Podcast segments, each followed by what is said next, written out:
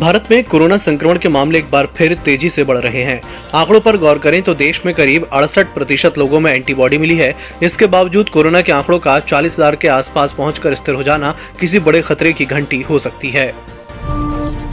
26 जनवरी को दिल्ली में उग्र प्रदर्शन के बावजूद दिल्ली सरकार ने किसानों को एंट्री की इजाज़त दे दी है। ये परमिशन 22 जुलाई से लेकर 9 अगस्त तक है। प्रदर्शन शाम 5 बजे तक चलेगा।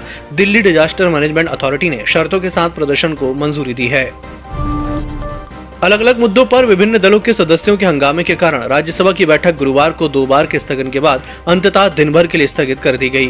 हंगामे के कारण सूचना और प्रौद्योगिकी मंत्री अश्विनी वैष्णव पेगासस विवाद पर अपना बयान ढंग से नहीं दे सके। उन्हें इसे सदन के पटल पर रखना पड़ा। हंगामे की वजह से शून्यकाल और प्रश्नकाल भी नहीं चल सके।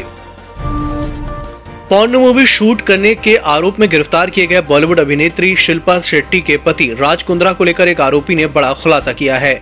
मामले में एक वांटेड आरोपी का दावा है कि राज कुंद्रा ने गिरफ्तारी से बचने के लिए मुंबई पुलिस की क्राइम ब्रांच को कथित तौर पर 25 लाख रुपए बतौर रिश्वत दिए थे।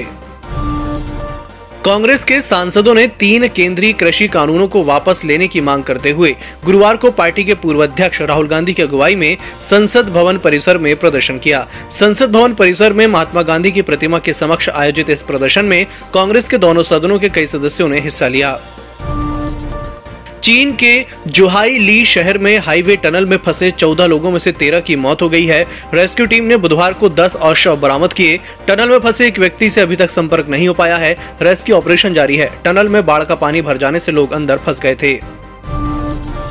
अमेरिका की इलेक्ट्रिक कार बनाने वाली कंपनी टेस्ला ने साल की शुरुआत में ही भारत में कारों को लाने का ऐलान किया था। लंबे इंतज़ार के बाद आखिरकार कंपनी ने बंगलुरु में टेस्ला की मॉडल थ्री कार को डिलीवर कर दिया है। माना जा रहा है कि एलन मस्क की कंपनी भारतीय बाज़ार में अपने मॉडल इलेक्ट्रिक कार को सबसे पहले लॉन्च करेगी। भोपाल में दैनिक भास्कर मीडिया संस्थान के कई ठिकानों पर आयकर विभाग का छापा पड़ा है। बताया जा रहा है कि 100 से अधिक की टीम ने छापा मारा है। दैनिक भास्कर के मालिक सुधीर अग्रवाल के घर पर भी आयकर विभाग की टीम पहुँची। उनके घर के बाहर सीआरपीएफ के जवानों को तैनात कर दिया गया है। साथ ही दैनिक भास्कर के दफ्तर को सील कर दिया गया है। बताया जा रहा है की प्रेस कॉम्प्लेक्स में मौजूद कर्मचारियों के फ़ोन भी छीन लिए गए हैं।